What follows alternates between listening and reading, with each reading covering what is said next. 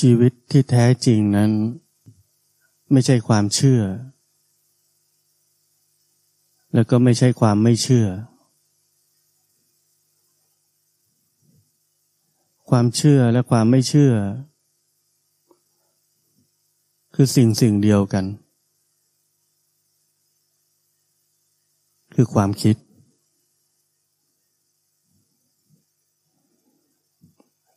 แต่ทุกวันนี้การปฏิบัติธรรมของนักปฏิบัติธรรมเราแค่เปลี่ยนจากความเชื่อหนึ่งในโลกกลายเป็นความเชื่ออีกหนึ่งในทางศาสนาเราเชื่อศาสนาเราไม่เชื่อโลกเราอยู่ในวังวนของการเลือกข้างแบ่งข้างเราออกจากกรงหนึ่งไปอยู่ในกรงอีกกรงหนึ่งผมเคยบอกว่าเราเปลี่ยนจากการอยู่คุกสีดำมาอยู่คุกสีขาวแทน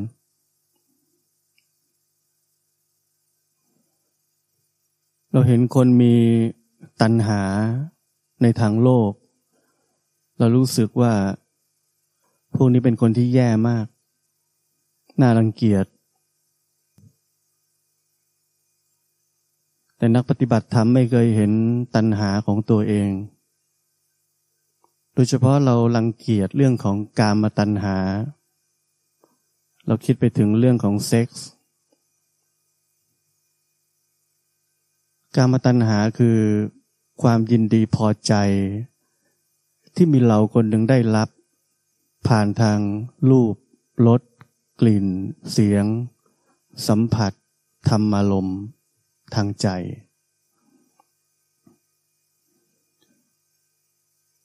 นักปฏิบัติธรรมเราอยากได้รับความพอใจในรูปรสกลิ่นเสียงสัมผัสธรรมอารมณ์เหมือนกันเราเป็นคนที่มีกามตัณหาเหมือนกันเหมือนกับคนในโลกนั่นแหละเราแค่เปลี่ยนกรงเฉยๆเราแค่เปลี่ยนความเชื่อเฉยๆเรายังอยู่เหมือนเดิมเรายังพอใจที่จะได้รับสิ่งที่เราเชื่อเหมือนเดิมและพอใจที่จะผลักไสสิ่งที่เราไม่เชื่อ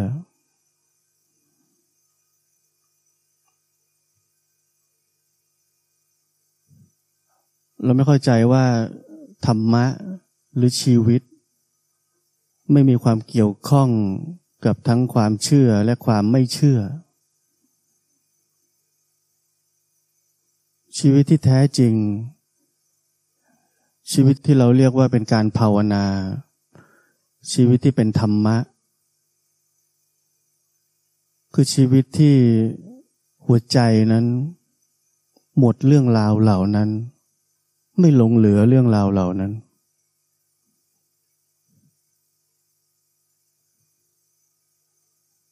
เพราะฉะนั้นการจบลงของตัณหาการจบลงของโครงสร้างของความเป็นเราที่มีมาตลอดชีวิตคือจุดเริ่มต้นของการภาวนาของชีวิตที่เป็นการปฏิบัติธรรมของชีวิตที่แท้จริงไม่ใช่การที่เราใช้ชีวิตเหมือนเดิมโครงสร้างเดิมตัณหาแบบเดิมๆแล้ววันหนึ่งรอจะบรรลุธรรมจะได้ไม่มีตัณหานักปฏิบัติธรรมเราเป็นแบบนั้นเรายังไม่รู้ว่าอะไรเป็นอะไรเลยรีบทำใหญ่รีบภาวนาใหญ่เพราะฉะนั้นการรู้จักว่าอะไรเป็นอะไรหรือการรู้จักว่าเราคือใครกันแน่เราฟังว่าเราคือธาตุรู้เราเป็นธาตุรู้เราได้แต่ฟังแล้วก็เชื่อ แล้วก็สร้างภาพจินตนาการของเราอ๋อเราต้องเป็นคนรู้นู่นรู้นี่เพราะเราเป็นธาตุรู้เราเข้าใจจินตนาการอันสูงส่งของเราไหมเราใช้ความเชื่อแล้วจินตนาการแล้วทำแบบนั้นเราไม่เคยรู้จักอะไรเป็นอะไรด้วยตัวเราเองเหมือนกับผมอธิบายว่าสถานธรรมนี้มีเนื้อที่เท่านี้มีหอธรรมใหญ่เท่านี้มีกุฏิ10 หลังมีแม่ชีมีฆราวาสกำลังนั่งอยู่ตรงนี้ผมพูดอย่างละเอียดทั้งหมดและทุกคนอธิบายสิ่งที่ผมพูดว่าเข้าใจว่ายังไงผมถามว่าเราทุกคนจะอธิบายเหมือนกันไหมหน้าตาที่ผมพูดมันควรจะเป็นยังไงไม่ว่าผมจะอธิบายมันละเอียดเท่าไหร่ก็ตามเราแต่ละคนจะจินตนาการมันออกไปคนละทิศละทางและนี่คือนิสัยของการฟังธรรมของนักปฏิบัติธรรมเราทำแบบนั้นและนั่นคือที่มาของการที่ทำไมนักปฏิบัติธรรมถึงได้ปฏิบัติธรรมไม่ก้าวหน้าหรือปฏิบัติธรรมผิดตลอดเวลาเพราะเราอยู่ในโครงสร้างนี้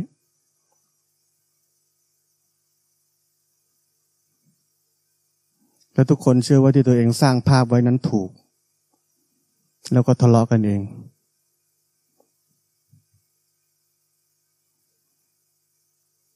เพราะฉะนั้นการภาวนานั้นคือการรู้จักว่าอะไรเป็นอะไรชีวิตนี้คืออะไร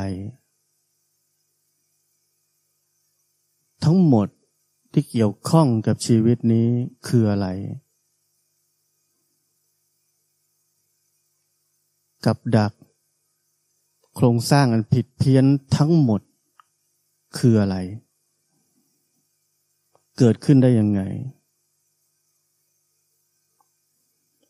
และความถูกต้องถึงจะเกิดขึ้น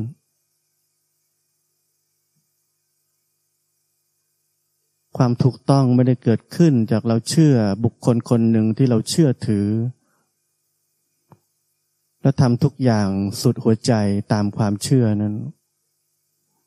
ให้ถูกเป๊ะตามที่คนคนนั้นบอกนั่นมันเป็นแค่จินตนาการเป็นแค่ภาพเป็นแค่ความเชื่อ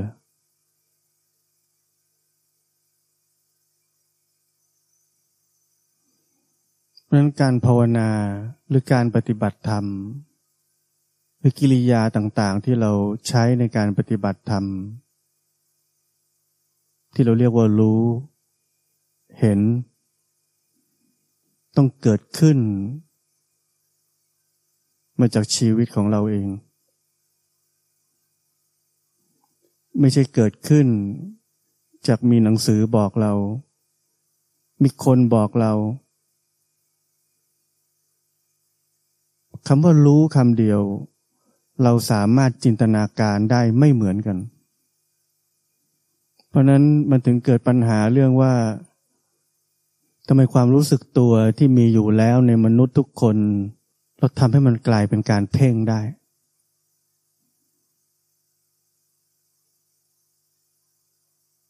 เพราะนั้นการภาวนา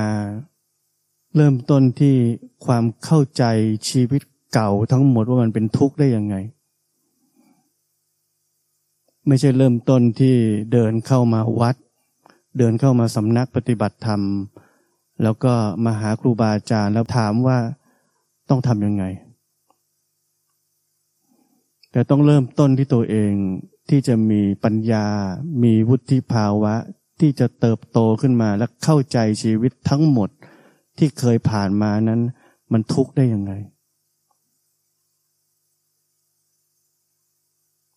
แล้วเราจะไม่ใช้ชีวิตแบบนั้น หลังจากที่เราเข้าใจทั้งหมดของชีวิตนั้นแล้วเราจะไม่ปฏิบัติธรรมด้วยชีวิตและหัวใจแบบเก่าเพราะถ้าเรารู้ว่ามันเกิดขึ้นเราจะรู้ว่านั่นไม่ใช่ไม่ต้องให้ใครบอกเราเลยนี่คือวุฒิภาวะนี่คือความเติบโตที่เราทุกคนจะต้องลงทุนด้วยตัวเอง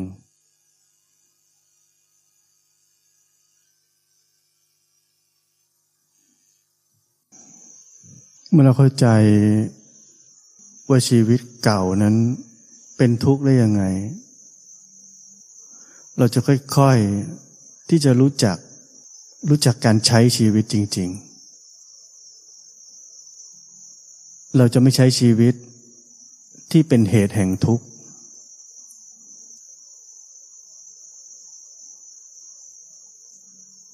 เช่นเราเคยเป็นคนยึดมั่นในความเชื่อความคิดของตัวเองดีที่สุดถูกที่สุดและด้วยความหวังดีต่อคนอื่นเราพยายามยัดเยียดความคิดและความเชื่อเหล่านั้นให้กับเขาแล้วสุดท้ายเราทุกข์เอง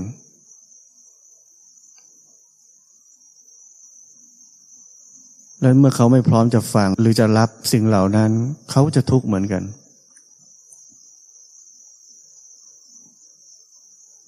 เราชาวพุทธเราอาจจะมีคำปลอบใจที่บอกว่า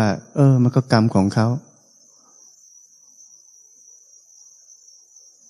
แต่นั่นเป็นเรื่องรองเรื่องหลักคือเราเข้าใจว่าชีวิตแบบนั้นเป็นเหตุให้เกิดทุกข์เราจะค่อยๆเข้าใจว่าการใช้ชีวิตที่แท้จริงนั้นคืออะไรกันแน่เราจะค่อยๆค้นพบว่าชีวิตที่แท้จริงนั้นคือชีวิตที่เงียบเชียบที่สุด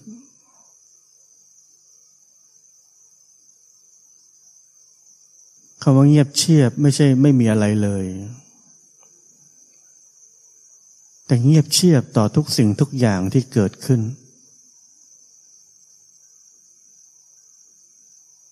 เราจะเงียบเชียบโดยเพราะว่าผมบอกว่ามันเป็นชีวิตที่แท้จริงและเชื่อผมว่ามันถูกหรือว่าดีไหมหรือความเงียบเชียบนั้นเกิดขึ้นจากความเข้าใจชีวิตทั้งหมดว่ามันเป็นทุกข์ได้ยังไงและผลลัพธ์สุดท้ายคือเราค้นพบว่าชีวิตมันเงียบเชียบด้วยตัวมันเอง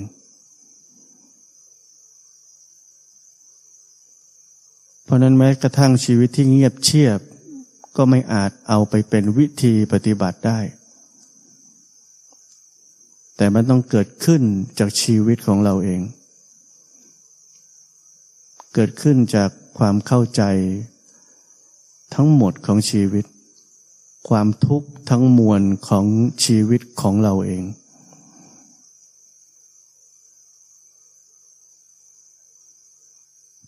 และเมื่อชีวิตที่เงียบเชียบเกิดขึ้นเราจะเข้าใจ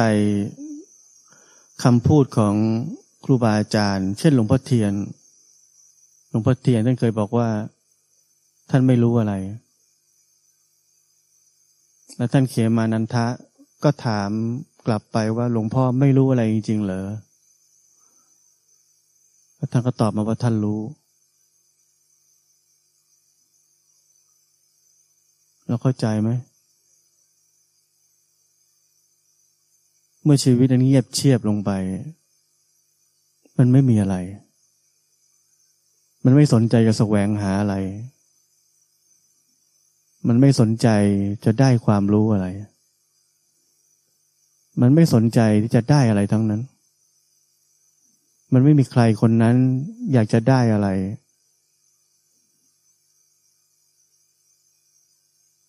แต่พอถามว่าไม่รู้จริงๆเหรอท่านบอกรู้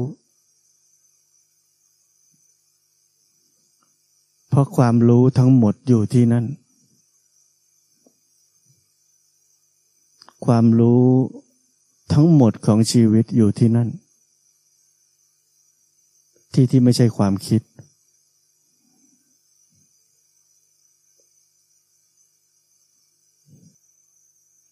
ชีวิตที่เงียบเชียบเป็นชีวิตที่โดดเดี่ยวเป็นชีวิตที่เดียวโดดแต่ไม่เหงาชีวิตแบบนั้นเป็นชีวิตที่มีพลังชีวิตอย่างมหาศาลเพราะมันไม่ถูกอะไรดึงออกไปเลยเราจะค้นพบชีวิตที่ไม่ทุกข์ผมไม่ได้บอกว่าเป็นชีวิตที่มีความสุขเราจะค้นพบชีวิตที่ไม่ทุกข์เฉยๆ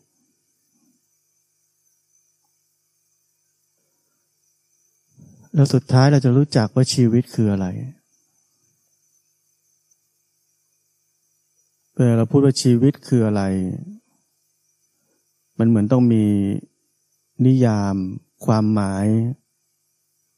ที่จะอธิบายได้ว่ามันคืออะไรแต่จริงๆมันไม่มีความหมาย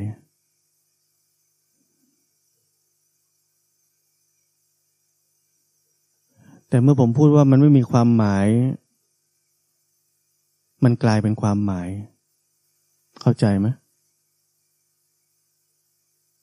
เราแปลว่ามันไม่มีความหมายมันแปลว่าจุดๆๆนั่นคือความหมาย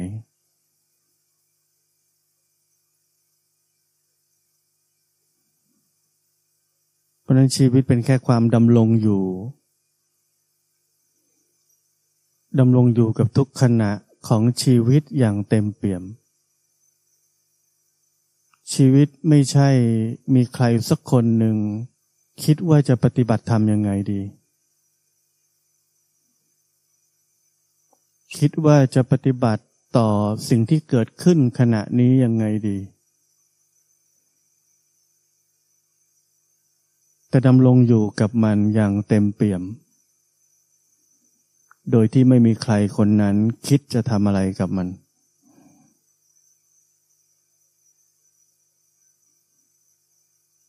นี่คือสิ่งเดียวที่นักปฏิบัติธรรมไม่เคยทำเราทุกคนพร้อมจะทำอะไรกับมันตามความรู้ตามวิธีการที่เราได้รับมาจากอาจารย์เราจะเห็นมันเราจะดูมันเราจะรู้มันเราจะไม่เข้าไปเป็นกับมันนั่นคือสิ่งที่เราทำสิ่งที่เราอยากจะให้เป็นแบบนั้นด้วยเราต้องการเป็นแบบนั้นเราต้องการได้รับรสชาติของการเป็นแบบนั้นนั่นคือกามตัณหา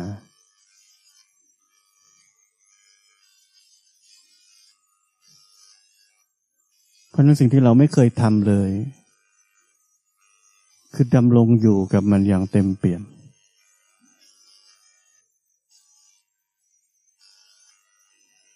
ไม่มีใครคนนั้นคิดจะทำอะไรกับมันทั้งนั้น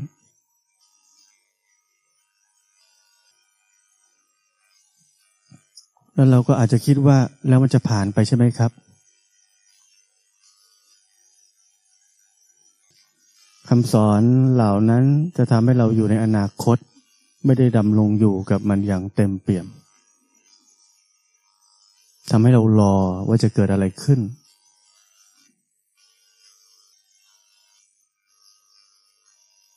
แล้วถ้ามันไม่ผ่านไปเราจะกุ้มใจทำอะไรผิดเปล่าวะเนี่ย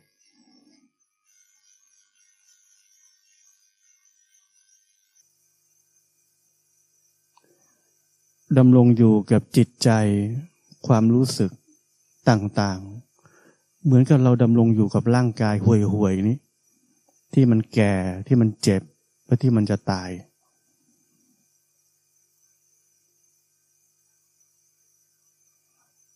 เรามุ่งจะให้จิตใจนี้มันดีเราจะได้เกิดดีๆตายดี ไปดีๆเราไม่เคยสนใจที่จะไม่ไปไหนไม่ไปไหนแล้วเราสนใจจะไปกับไม่ไปไปที่ดีๆไม่ไปที่ไม่ดีมีใครสนใจว่าไม่ไปไหนไหม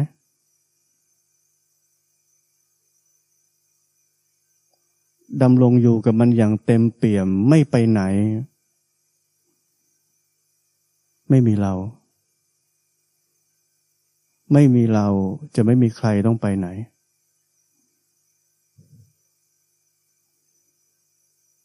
จะเหลือแค่ความเป็นอยู่ของชีวิตนี้มันเป็นอย่างนี้แค่นั้น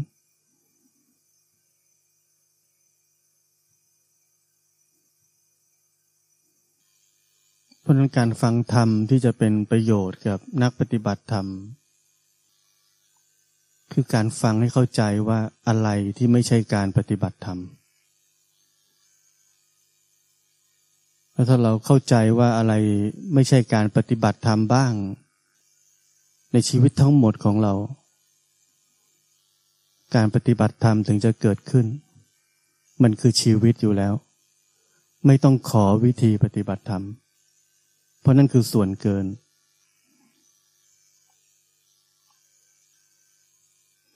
และกระบวนการทั้งหมดที่ผมพูดถึง 2,600 ปีที่แล้วเขาใช้ภาษาเรียกว่าอริยสัจสี่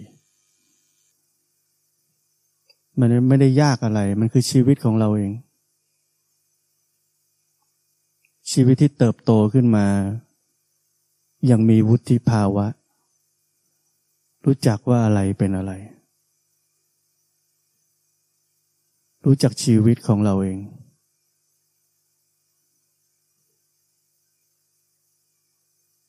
ไม่ใช่การไปหาอะไรทำตามความเชื่อใหม่ๆที่เราเชื่อจนตาย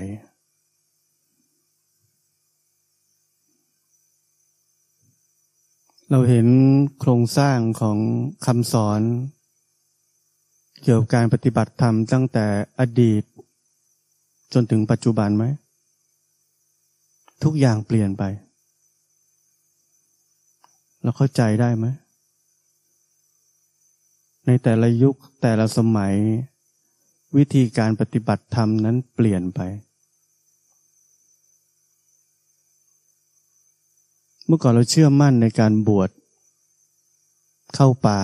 ธุดงค์ลำบากเดี๋ยวนี้เราเข้าคอร์สเปิดแอร์ปฏิบัติในชีวิตประจำวันก็ได้ไม่ต้องมาบวชหรอกเราเข้าใจกระแสของความเปลี่ยนแปลงของสิ่งที่เรียกว่าวิธีปฏิบัติธรรมไหมแล้วเราเชื่อเราเข้าใจความไม่มีวุฒิภาวะของเราไหมเราเชื่อสิ่งที่เปลี่ยนแปลงได้ในยุคหนึ่งวิธีปฏิบัติแบบหนึ่งคือดีที่สุดในยุคถัดไปจากนี้เมื่อเราตายไปหรือเราแก่กันกว่านี้จะมีวิธีใหม่อีกเราต้องเข้าใจโครงสร้างเหล่านี้ทั้งหมด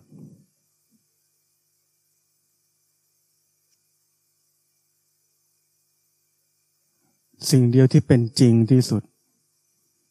และไม่เคยเปลี่ยนแปลงคือความทุกข์ที่มีอยู่ในชีวิตของเราทุกคน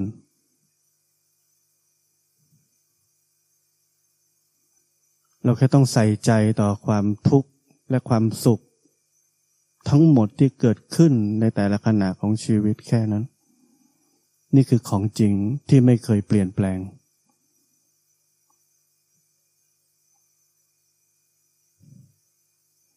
และนี่คือสิ่งที่พระพุทธเจ้าสอน